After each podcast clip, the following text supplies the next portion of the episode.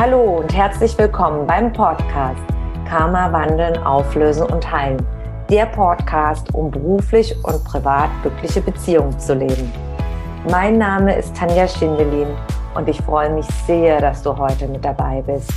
Hier im Podcast findest du Antworten, wie dein Karma für deine festgefahrenen Lebenssituationen verantwortlich ist und Impulse, damit dein Leben wieder in den Flow kommt.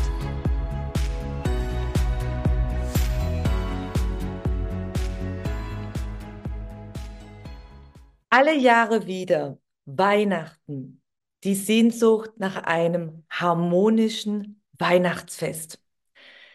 In ein paar Tagen ist es wieder soweit. Da steht Weihnachten vor der Türe. Alle sind schon ziemlich aufgeregt. Vorbereitung treffen. Meine Klienten haben mir erzählt, gestern im Kurs, ja, dass sich die eine äh, Kursteilnehmerin noch mit Freundinnen heute zum Backen trifft.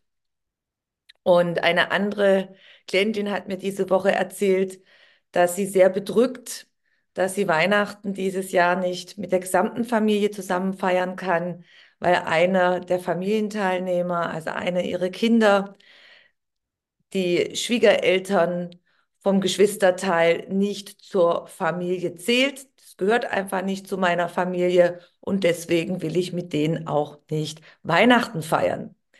Ja, die Herausforderungen mit der gesamten Familie steht an Weihnachten immer ganz, ganz hoch im Kurs. Wenn man unter einigermaßen normalen Umständen trifft sich dann die Eltern, die Kinder, vielleicht noch die Großeltern, Onkel, Tante.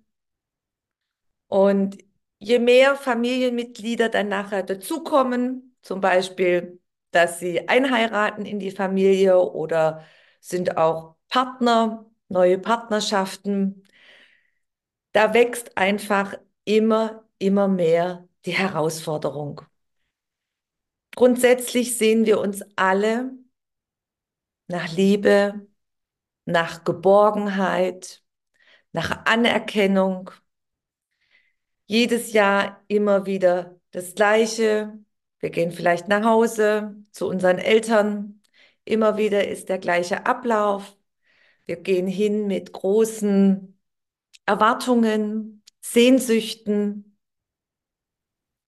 und hoffen, dass es dieses Mal anders wird. Erwartungen nicht nur gegenüber den Eltern, gegenüber dem Partner, vielleicht gegenüber den Kindern auch. Und dann ist es wieder das Gleiche. Immer wieder das Gleiche. Die Erwartungshaltung wird nicht erfüllt. Gerade die ältere Generation fährt ihr Programm ab ist in der eigenen Kugel.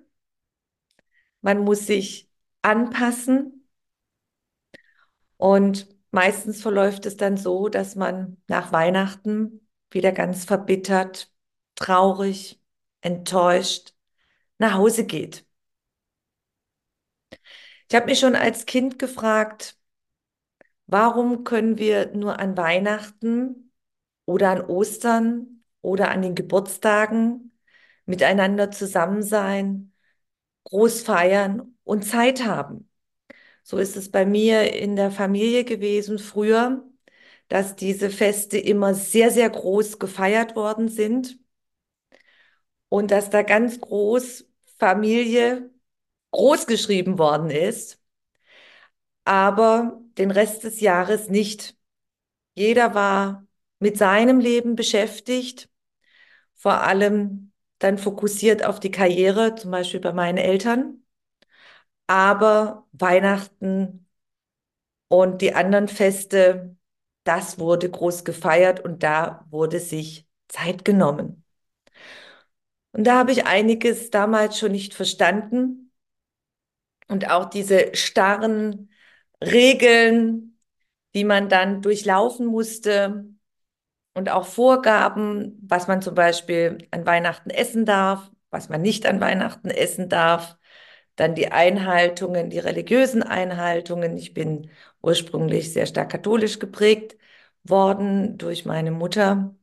Mein Vater war Protestant, aber wie es halt so ist, die Männer beschäftigen sich da nicht so intensiv mit der religiösen Erziehung.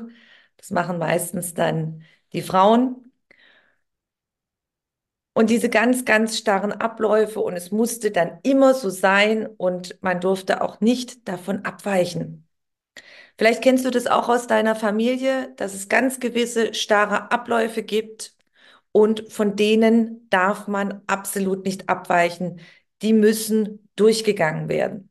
Auf der einen Seite sind Rituale und Traditionen sehr wichtig.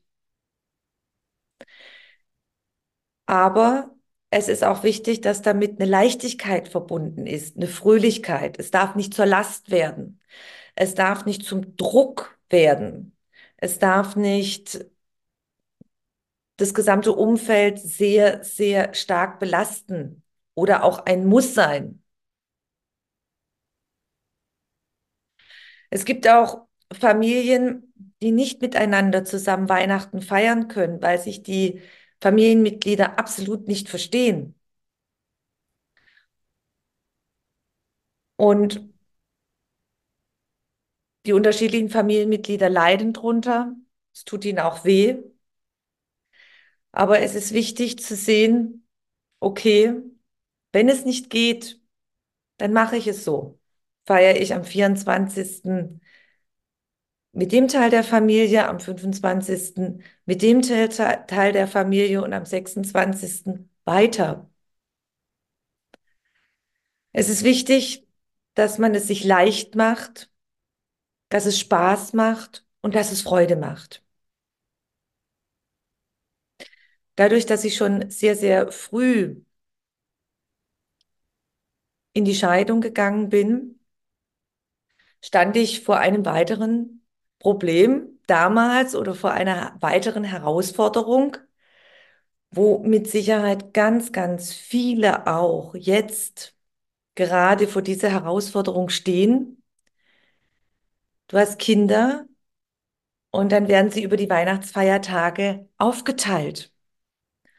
Und am Anfang, wenn man in Trennungsphasen ist oder in Scheidungsphasen ist, sind es große Herausforderungen für einen, viel Schmerz. Man hat sich ja auch die Superfamilie vorgestellt.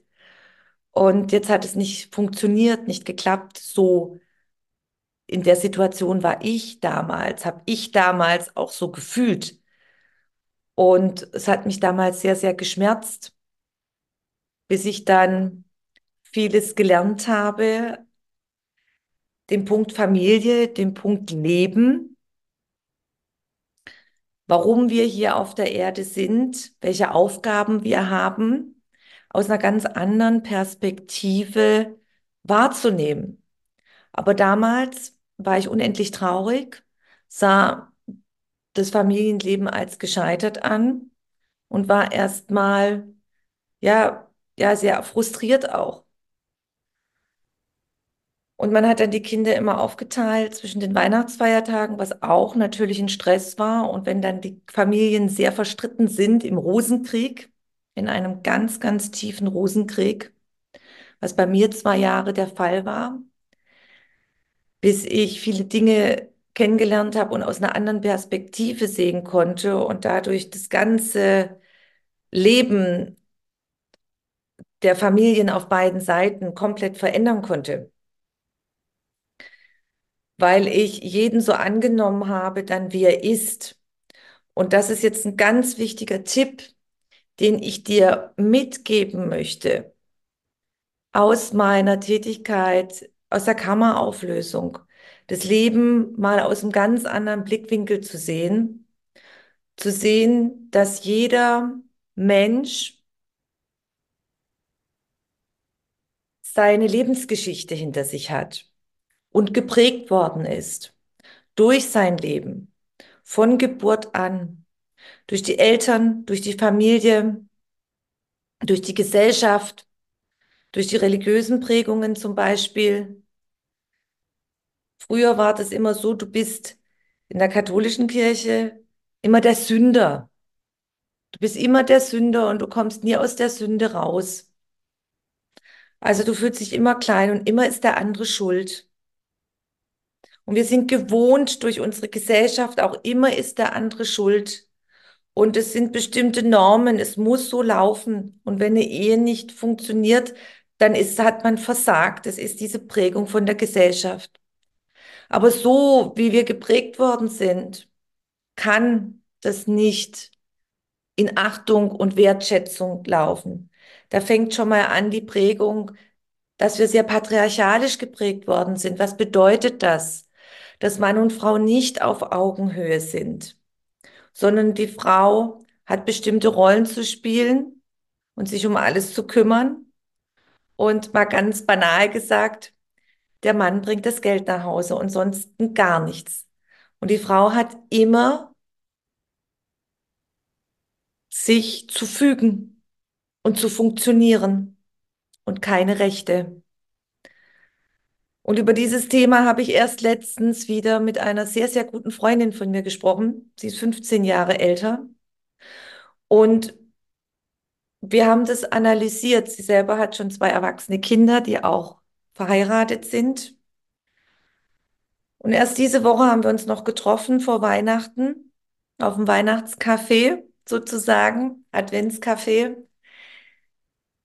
dass immer noch dieses starke patriarchalische Gefüge sehr, sehr, sehr stark aktiv ist.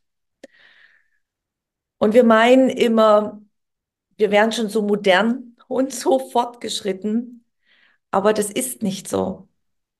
Und wenn wir uns mal ganz tief beschäftigen, das ist mein Tipp für euch, wenn ihr jetzt Weihnachten feiert in ein paar Tagen, beobachtet mal die einzelnen Rollen. Wer spielt was? Eltern, Großeltern, Familie, die Geschwister, die eingeheiratet haben oder die Partner sind. Beobachtet mal, welche Rolle jeder spielt. Und wie wurde denn in deiner Familie die Wertschätzung gegenüber dem anderen gelebt? Wie war denn die Wertschätzung zwischen Mann und Frau? Wie haben es deine Großeltern gelebt? Weil so wie wir aufgewachsen sind in den Familienstrukturen, das geben wir dann weiter von einer Generation zur nächsten.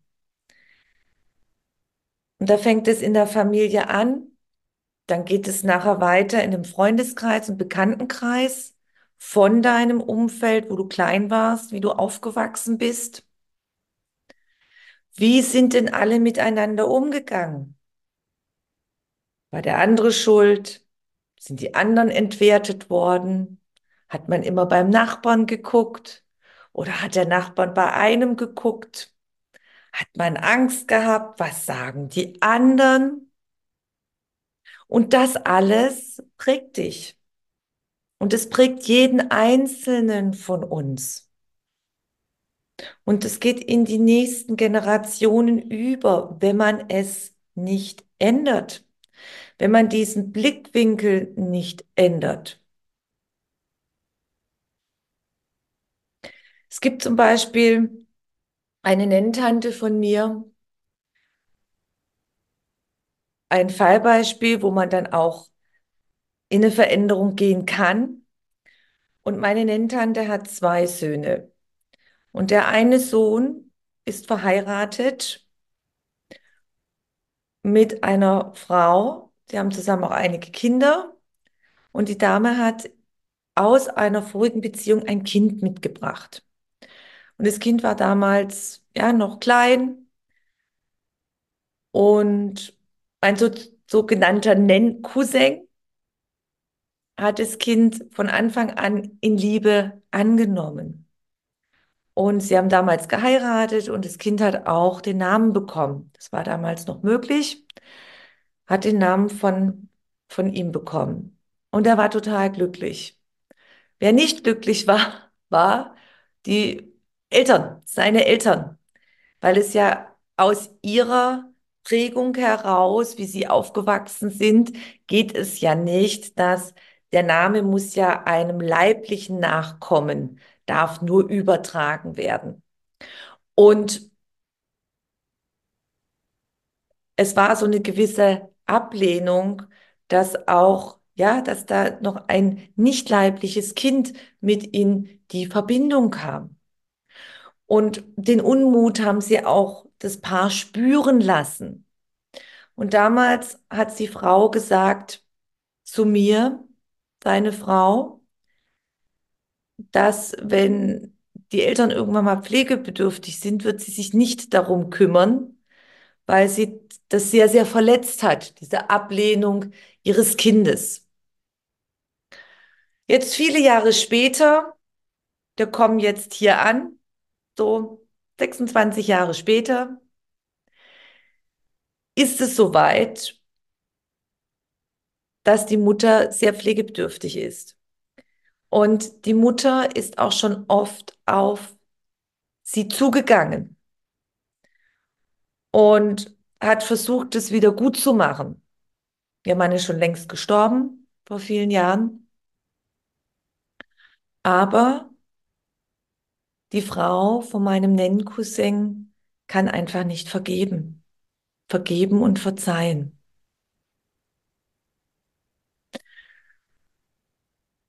Und das ist sehr wichtig, wenn jemand wirklich bereit ist und es auch einsieht, dass man auch die andere Seite bereit ist zu vergeben. Denn wir machen alle Fehler. Keiner ist perfekt. Und mit dieser Grundlage, dass ich auch erkannt habe, viele Dinge, was ich falsch gemacht habe, auch was mein früherer Mann und seine Familie falsch gemacht haben. Wir haben alle Fehler gemacht. Und der Weg daraus war die Vergebung. Die Vergebung und nachher den anderen verstehen, in welcher Situation jeder war, wie jeder geprägt war, wie jeder, warum er sich so verhalten hat. Und wie gesagt, wir sind ja aufgewachsen in unterschiedlichen familiären Umfeldern, Regeln, Gesetzen. Dann hat auch immer noch jede Nation hat ihre eigenen Regeln und Prägungen, wie ein Leben abzulaufen hat. Früher war es noch ganz eng. Ich kann mich noch als Kind erinnern, ja, dass es sogar Ortschaften gab, Dörfer, die miteinander verfeindet waren und das auf einem ganz kleinen Bereich, aus einem ganz kleinen Mikrokosmos gesehen worden ist. Der eine kommt vom anderen Dorf, der muss ja so und so sein, das kann ja nichts Gescheites sein, sagt man im Schwäbischen. Oder diese Vorurteile zum Beispiel, ähm, meine Mutter kommt aus Köln und meine Großeltern haben damals gesagt, ja, eine Rheinländerin. Mein Vater hat eine Rheinländerin geheiratet, ein Schwabe. Eine Rheinländerin, die gibt ja das Geld aus, die kann ja nicht mit dem Geld umgehen. Diese ganzen Vorurteile, die heute noch sind in irgendwelchen Formen auch gegenüber Nationalitäten, dass man einfach schon Vorurteile hat gegenüber dem anderen, ohne denjenigen mal richtig kennenzulernen, sich äh, mit ihm zu beschäftigen und offen zu sein und mal diese Persönlichkeit kennenzulernen. Raus aus diesen Vorurteilen und nicht einfach irgendeinen Stempel draufsetzen. Und das sind ganz viele Impulse, die ich dir gerne heute mitgeben möchte, bevor du in die Weihnachtsfeiertage ja, einsteigst, losgehst, um das Weihnachtsfest dieses Jahr ein bisschen anders zu drehen. Und das fasse ich jetzt nochmal zusammen. Erstens, schau mal, ja, deine Eltern, die sind in einem Trott wahrscheinlich. Und es ist jedes Jahr das Gleiche. Aber versuche es nicht gegen dich persönlich zu nehmen. Denn es hat nichts mit dir persönlich zu tun. Sie verhalten sich so, weil sie gewohnt sind, so geprägt worden sind, weil sie meinen, es ist so richtig. Es hat nie etwas gegen dich persönlich zu tun. Dann schau dir auch mal an deine Partnerschaften, also dein, mit deinem Partner oder deiner Partnerin. Analysier mal ganz ehrlich für dich, welche Erwartungshaltung hast du von einer Partnerschaft? Wie bist du geprägt worden und welche Erwartungshaltung hat der Partner oder die Partnerin? Weil du hast deine Vorstellung vom Traumprinzen und von der Traumprinzessin, wie die zu sein hat, aber der andere auch. Und meistens sprechen wir nicht darüber. Wir haben beide unsere Einstellungen und wir sind gewohnt, von früher das zu überstülpen jedem. Das muss so sein, was ich sage, muss so sein. Man hat immer das überstülpt. Auch in der Geschichte, eine Nation hat der anderen Nation das überstülpt. Die jahrhundertelangen Kriege. Das ist noch nicht lange her, dass wir, wir haben Glück, dass wir jetzt noch, dass wir so lange mal Frieden hatten, 50 oder 60 Jahre jetzt. Aber es waren immer in regelmäßigen Abständen im Laufe der Jahrhunderte viele, viele Kriege, immer gerade wenn man mal in Europa schaut. Und alles wurde immer gegenseitig überstülpt und verletzt. Und so hat es zu sein müssen. Und das steckt immer noch in uns ganz, ganz stark drin. Also schau mal, die Erwartungshaltung. Und analysier das mal. Und dann mein dritter Tipp ist, vergebe. Die Frau von meinem Nenncousin hat es bis heute nicht geschafft, meiner Nenntante zu vergeben. Und Vergebung, durch Vergebung kann man endgültig, wenn sie aus dem tiefsten Herzen kommt, kann man dann loslassen und in die Veränderung gehen. Und Heilung und Frieden kann kommen. Schau mal, was kannst du vergeben? Aus der Energiearbeit und geistigen Heilen gibt es drei Sätze. Das im Ho wie im Ho'oponopono auch. Ich vergebe dir euch. Ich bitte dich euch um Vergebung. Und ich vergebe mir. Denn am Ende hat es eine Aufgabe, einen Sinn, warum wir alle miteinander zusammen sind und warum wir durch bestimmte Herausforderungen durchgehen müssen. Denn es sind nämlich Lerneinheiten. Und jede Krise, jede Herausforderung dient dazu, dass sich jeder von uns weiterentwickeln kann. Wir kommen immer wieder auf die Erde, zum Beispiel als Mann oder Frau, in einen Körper, als Seele. Die Seele ist ein Energiefeld und wir verkörpern uns. Und in dem Moment, wo Samenzelle und Ei sich miteinander verschmelzen, beginnt dieser Verkörperungsprozess. Und dann wachsen wir circa 21 Jahre und neun Monate, bis die Seele den Körper komplett ausgeformt hat. Schaut mal beim Face Reading oder Physiognomie, das deutsche Wort. Lesen lernen den Charakter des Wesens aus dem Gesicht heraus. Solche Kurse besuchen viele Unternehmer. Ganz alt, ganz klassisch, ganz altes Wissen. Und wenn du dann mal die Bilder siehst von einem Baby, von einem Kleinkind, von einem Schüler, von einem Teenager, da siehst du, wie sich das ganze Gesicht, wie sich alles äh, richtig rauskristallisiert. Und dann, wenn du 21 bist, ist es vollendet, abgeschlossen. Bist du dann fertig inkarniert, die Seele fertig inkarniert in den Körper, den du dann für deine jetzige Inkarnation zur Verfügung hast, beziehungsweise für die jeweilige Inkarnation. Und du suchst dir die Eltern aus und die Familie, das Land, die Religion, die Prägungen, die Werte, die Einstellungen und hast dann so einen ganz, ganz großen Lebens, ja, so äh, abgesteckt, weit abgesteckt deinen Lebensplan, deine Ziele, was du lernen möchtest. Und gerade diese wiederkehrenden Lebenssituationen sind die größten Prüfungen und die größten Herausforderungen. Schau mal, was sich immer wiederholt, was sich aufregt, denn das, was im Außen passiert, triggert dich.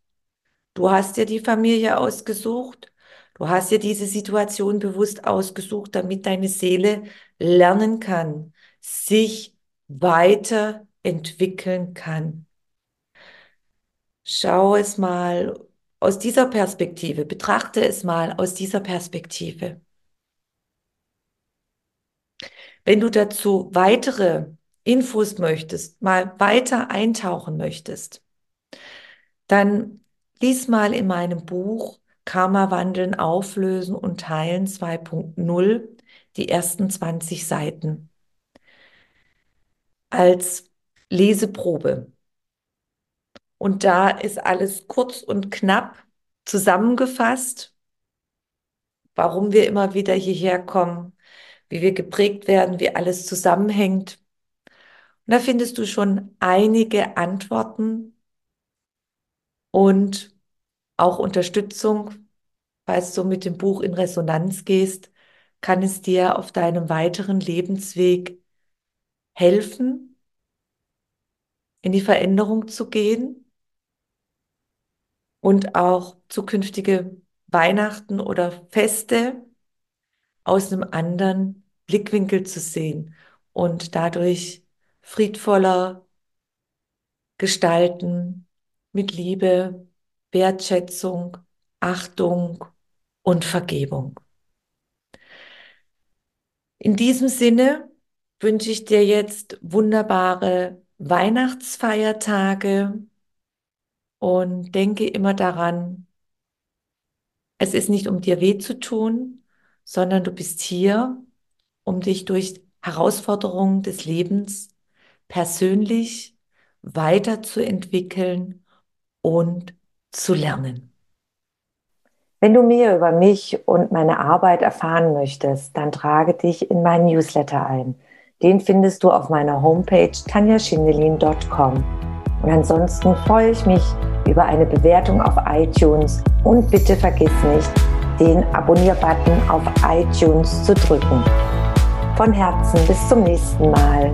Dankeschön, deine Tanja.